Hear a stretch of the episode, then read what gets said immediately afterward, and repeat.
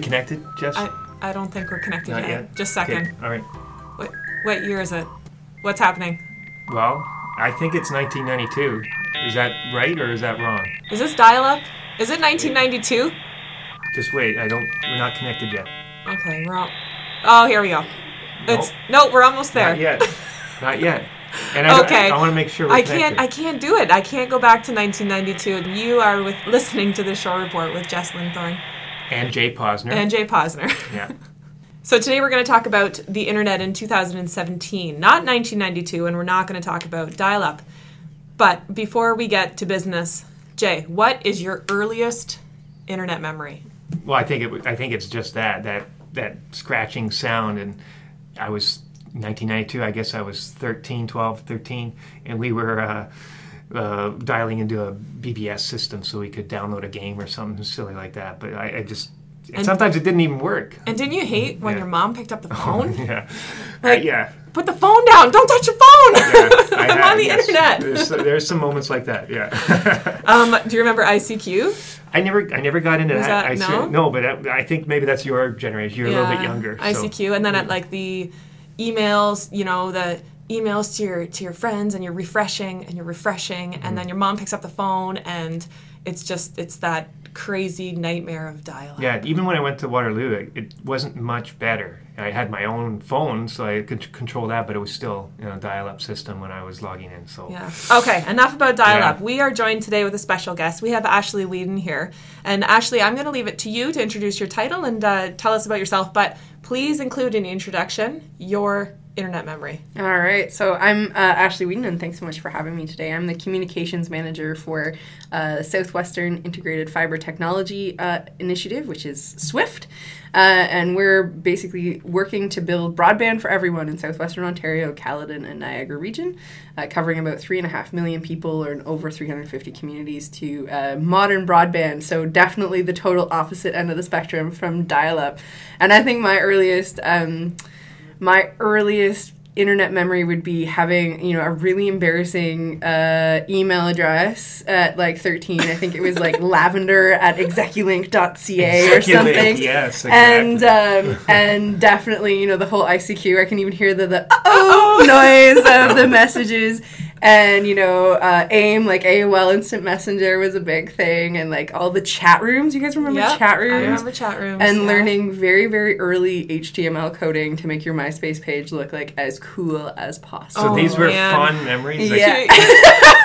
and Swift is bringing those back to. The I think so. So, Well, Swift is a little bit um, uh, definitely beyond the old Angelfire and all right. uh, HTML coded sites, and really about making sure that not only do our uh, our citizens and our residents have the services they need in order to participate socially and culturally in the world around them, but that our businesses and uh, farms and main economic drivers have access to the t- infrastructure that they need in order to succeed in the modern business environment. Because fiber really is.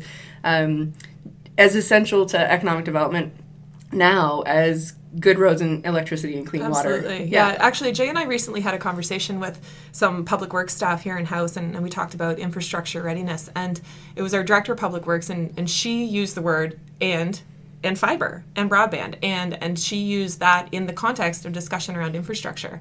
And I almost hugged her because you're right. That is what we need to do. We need to think about broadband and ha- as the infrastructure that needs to be in place for economic growth. Yeah, and I think this is really in the last um, year, year and a half or so, is the first time that you're really starting to see um, all levels of government refer to fiber uh, fiber optic connectivity as infrastructure rather than just sort of an add-on or a luxury good.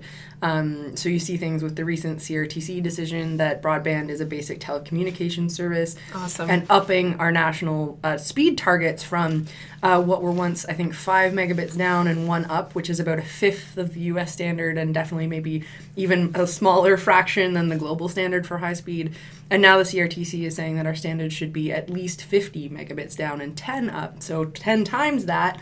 Um, and we're working towards at Swift uh, services that could range from gigabit to 100 gigabit. So Wow. orders of magnitude faster than that because um, if we're going to compete, Yeah. um, we have to have the infrastructure in place, and it really is essential as roads, bridges, and water. And it, I mean, it, bringing it right to Saugeen Shores, it, it's it, to me it's obvious. Just our communication with our our constituents and the residents here, they're not always in Saugeen Shores, so it's not as easy as just walking into the office. They want to be able to get information, high quality information, and that part, like this podcast, and they want to be able to do it from wherever they are. Uh, so if they if they don't want to leave their living room, then they should be able to have all that information, video, uh, audio. Uh, reports like some of the reporting and mapping that we use that we talked about the defib uh, information you couldn't get if unless you had That's- some high speed yeah. access. And I'm not 100 gigabyte or whatever. It wouldn't need that, but who knows what the future holds. Mm-hmm. There's nothing worse than trying to watch a video mm-hmm. and it's buffering. Can we just talk about that Yeah, for a second? yeah. and, now, and now imagine buffering if you're Bruce Power and Oh. you need to Oh my be God. communicating with the, a smart power grid, or imagine buffering and uh, you're trying to communicate with clients in Germany. I know I had someone locally contact me saying, you know, I'm working with an international tech conference. I need to send, um, you know, almost 100 gigs worth of data. I had there's nowhere. Where do I go to even have access to the kind of I mean, connection to I've- let me do I- that? I've even heard of like surgeries where the Yeah. surgeon is in Toronto and uh, but the procedures in, in Owen Sound or in our region, and they can, it, but they wouldn't be able to do that unless there was a, a high speed uh, responsive system to those actual procedures. It's quite amazing, and uh, we're excited Yeah. that Swift is here. Um, Yeah, so and really, you know, I, when we when Jay and I were talking about you know special guests and who we want on the show, well, obviously I thought of Ashleigh for a few reasons. She's uh, she's a real inspirational um, woman, and, and Ashleigh and I actually connected on Twitter. Believe it or not, Jay, Amazing. that was our original our original Yeah. our original connection was through the internet, and then uh, you know I had the opportunity, the pleasure to get to know Ashleigh, and I'm really inspired by her. Um, Swift is very vocal. Um, I know that you guys are all around, all over social media. Um, great website, lots of information available. Um, and I think, and I appreciate you breaking down that Swift, uh, Southwestern Integrated uh, Fiber Technology.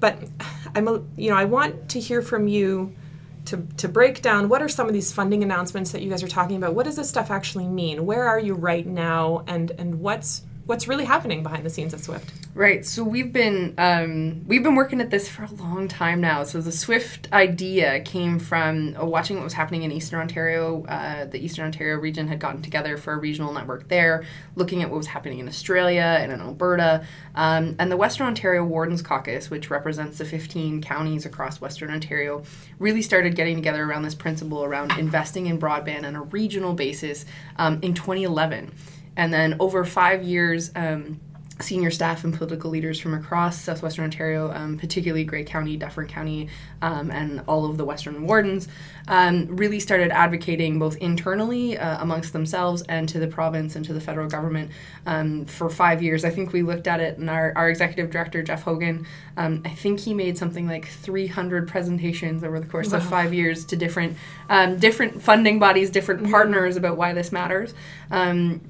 And then in July 2016, so last year, um, we and were it was announced that we were successful and we received 180 million in combined funding from the federal and provincial governments through the New Building Canada Small Communities Fund, which covers um, funding for infrastructure investments. Um, for communities under 100,000. And so that's a really big deal in that uh, broadband is being considered infrastructure and it's a significant amount of money. It's it's a I think it's the largest amount of investment through the Small Communities Fund um, in Ontario and certainly one of the largest projects of its kind. Um, on top of that, um, the project's worth about 300 million in total for the first phase. Now, the infrastructure deficit in, in just in our region, not nationally, not provincially, is somewhere between four and seven billion dollars. So the first phase of this project is going to cover um, getting some key main trunk infrastructure, but it's just the start, and we anticipate that the project will be self-funding and self-sustaining over the next uh, long-term horizon to get the last mile. So building out connections to every uh, citizen, every farm, every business in southwestern Ontario. Um, so are we like? Are we? But we're planning for every citizen, every farm. So we're we're not talking just Port Elgin and Southampton. We're looking at the farm community around. If we're able to get that, you know, to those areas as well. Absolutely. I, I think the there's a big misunderstanding out there in terms of the tech requirements of agriculture. Um, uh, agriculture and food is increasingly reliant, and, and actually has always been, but is more so now in terms of precision agriculture, in terms of robotics, in terms of um, big data requirements, and field sensors to tractor sensors to everything, and uh, that includes GIS and all the services that ag needs. So it's really important that we connect rural areas. And for exactly the reasons you mentioned earlier, um, we talk about two cycles. So the way things are have previously been going and the way things might go if we don't invest in this infrastructure is a vicious cycle where we see um, no investment in modern infrastructure in small and rural communities. So then people, youth leave because they don't see opportunities for themselves or they don't have access to education or healthcare services or whatever. So they leave to urban areas, um, putting more and more strain on those urban centers because there's more people and they weren't designed to handle that demand. And that creates this kind of draining effect of more investment directed there, less investment directed rurally. Now, what's possible when we look at creating the infrastructure that's needed to connect people to um, healthcare services while living in place. Well, as, as, you mentioned, in terms of having advanced specialist care from your own hospital connected to anywhere in the world, through to being able to access education opportunities, business opportunities, means that people can choose to stay where they want to stay. So mm-hmm. people, um, young people may go away for their education. I think that's a good idea. You should kind of always go see what's out there, mm-hmm. but they'll maybe they want to come back and they see a mm-hmm. possibility mm-hmm. to create a business or people to access the services they need.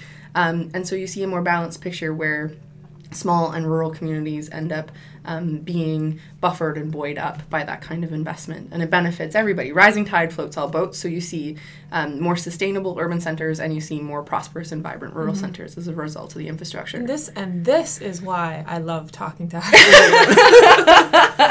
You're talking about supporting economic growth. You're talking about youth retention. You're talking about all of these things that I'm passionate about and that and th- that's where the magic happens. So this is really really interesting times. So before we came into the podcast you were talking about the the request for proposal kind of where you are now. Do you what does that look like? So we're um, all kind of nose to the grindstone, trying to get uh, to meet our goal of getting the first stage in an RFPQ out um, early this spring, so early okay. May, um, and we're doing a multi-stage process. So one of the really interesting parts about fiber optic in- infrastructure is because we've had, um, due to the deregulation of the telecommunications industry in the 90s, um, nobody really knows exactly yeah. where existing fiber optic infrastructure exists. And so, um, part of this process is trying to find out where service providers have built infrastructure so that we, as much as possible, don't overbuild existing right. fiber. Our plan is to create a holistic network that fills the gaps and reduces sort of that um, overbuilding and that uh, inefficiencies and creates a network that connects everybody back through a really holistically planned network. So the first stage of the RFPQ is really to um, pre-qualify vendors to say, you know, if you want to if you want a piece of the funding in order mm-hmm. to build the network, uh, because it will be built, owned, and maintained by service providers with government oversight through our board of directors, um, then you have to participate in the RFPQ. You have to tell us where your infrastructure is um, and commit to our standards. So we have seven key guiding um, principles, which you can find on our website, but they're really around transparency, mm-hmm. Um, sustainability, open access, which means that um, we'll build the infrastructure, but any service provider can compete across that piece of infrastructure, which means more competition, more choice, better prices, better services. So, um, the first stage of the RFPQ in May um, is really to start that process of, of getting um, service providers pre qualified, involved in meeting our standards, figuring out where people fit in the system. Mm-hmm. The second stage will be um, more detailed in terms of trying to figure out network design, understanding where the service gaps are. And then the final RFP, which will follow later in the year, will really be about um, determining the eligible areas for the first stage of the building and awarding the tender to the to the service providers that'll be doing wow. the build. Yeah, that's really cool. Yeah, really a lot of moving parts. Wow, no kidding. So you did make mention of the website, and I have this this um, two pager document here that, that has a lot of really good information in it. Um, is this on the website as well? Is yeah, is you the can best find, place for people to go? Yeah, www.swiftnetwork.ca um, is really kind of our virtual clearinghouse for all of our information. And over the coming weeks, there'll be more and more information about the technical requirements of that RFPQ process and, and as those details become finalized and released. Um, the really interesting thing about the website, the really important thing about the website is not only can you find a lot of answers to common quest- common questions, sorry, um, it's really great uh, to find opportunities to stay connected with us. So we really encourage people to sign up for our mailing list. We we don't spam. I absolutely 100% Scouts Honor promise that we don't do that, um, and we don't share your information with anybody. All the all the CASL, all the legislative requirements, um, and we really only ever send out information that's pertinent to the development of the project. So if you want to know um, more about what's happening as it's happening, that's the best place to find that information. Um, we're pretty active on Facebook and Twitter as well, and where we try to share um, interesting things that are happening in terms of what's possible with the infrastructure because it's just glass in the ground if we're not prepared mm-hmm. to do anything with it. But uh, really the best place to find uh, our feasibility study which really talks about the sort of the origin story for swift um, to find third party reviews. We've been um, reviewed by external experts in broadband infrastructure and broadband um, extension and adoption um, twice now and both have com- confirmed that we're promoting a really ambitious, really sound model for doing this. So if you're looking at trying to understand our technical ins and outs and what experts have to say, that's a good place to find that information. Um, and if you're looking to express your support, um, we're still in a position now where um, support from the communities that we're, we're serving is really important. So if you have a story to tell about your life um, as it pertains to connectivity, we'd love to hear from you. And there's an opportunity to connect with us there, and we could feature your story on the blog or through interviews and pieces there. Um, or if you just want to write a letter of support to your local elected officials or to us, um, there's templates and all the materials awesome. you need to do that. That's great. Good information. So, what we will do is we will link your website and um, a whole bunch of other stuff, your social media handles and everything else directly to the podcast. That's so, if you're looking for more information, do uh, do check out those links. Um, but I think I think that wraps it up. I think that was a great conversation. And Ashleigh, thank you so much for coming in and telling Thanks. us about Swift. Thanks for having me. This is uh, it's exciting days, and we're uh, really really excited to serve communities like Saugeen Shores. I think that um, you guys present a really great example of what's possible in terms of uh, growth in, in rural and, and, smaller communities. We're excited. Yeah, so we're I think we're, we got lots of opportunities at play, and we're looking forward to working with you guys. Awesome, cool. Thanks so much, Ashleigh. Thanks. Perfect. That was a lot of information, but I think she explained it in a way that makes sense to most people. Does that make sense to it, you? It does to me, and I just yeah, I wanted to thank uh, Ashleigh for coming in, but I, you know, I, what I also learned before we talked to her is that she's a listener to this podcast. Oh, I know. She, and Good so, one. You know, in terms of wrapping this shore report or the techno future report, or you, you know what said yesterday. What did I say? The integrated FIBOR report. Yeah, I like that one. I like that one. Uh, so, so it's, it's, getting a little silly yeah. with the shore report, but that was a lot of information. Yeah. And you know, I think it's it's good for well, this is what the Shore Report's doing, right? We're bringing people in like Ashleigh. We're talking about big things that are happening in the community. We're making sure that our residents and visitors are well aware of what the municipality is up to. And and this is exciting times and this is a really big project so and we want them to, to participate in this so we yeah, encourage please. them to contact swift but also uh, you know contact us and tell us about the swift network or what they think about high speed internet and what it means to them. That would be interesting just for me to hear that. Yeah for sure. So as always let us know what you think about the podcast. If you have an idea if you want to talk to us you can shoot us an email at podcast at saugeenshores.ca and in addition to that uh, leave a comment on soundcloud subscribe on youtube itunes, iTunes. YouTube YouTunes. YouTunes. YouTunes. I'm gonna we're write that one down. Yeah, we're gonna get. we gotta can't to pull this part out of the podcast. Someone's gonna steal oh, that idea. No. Subscribe to us on iTunes. Um, and uh, and thanks for thanks for listening as always.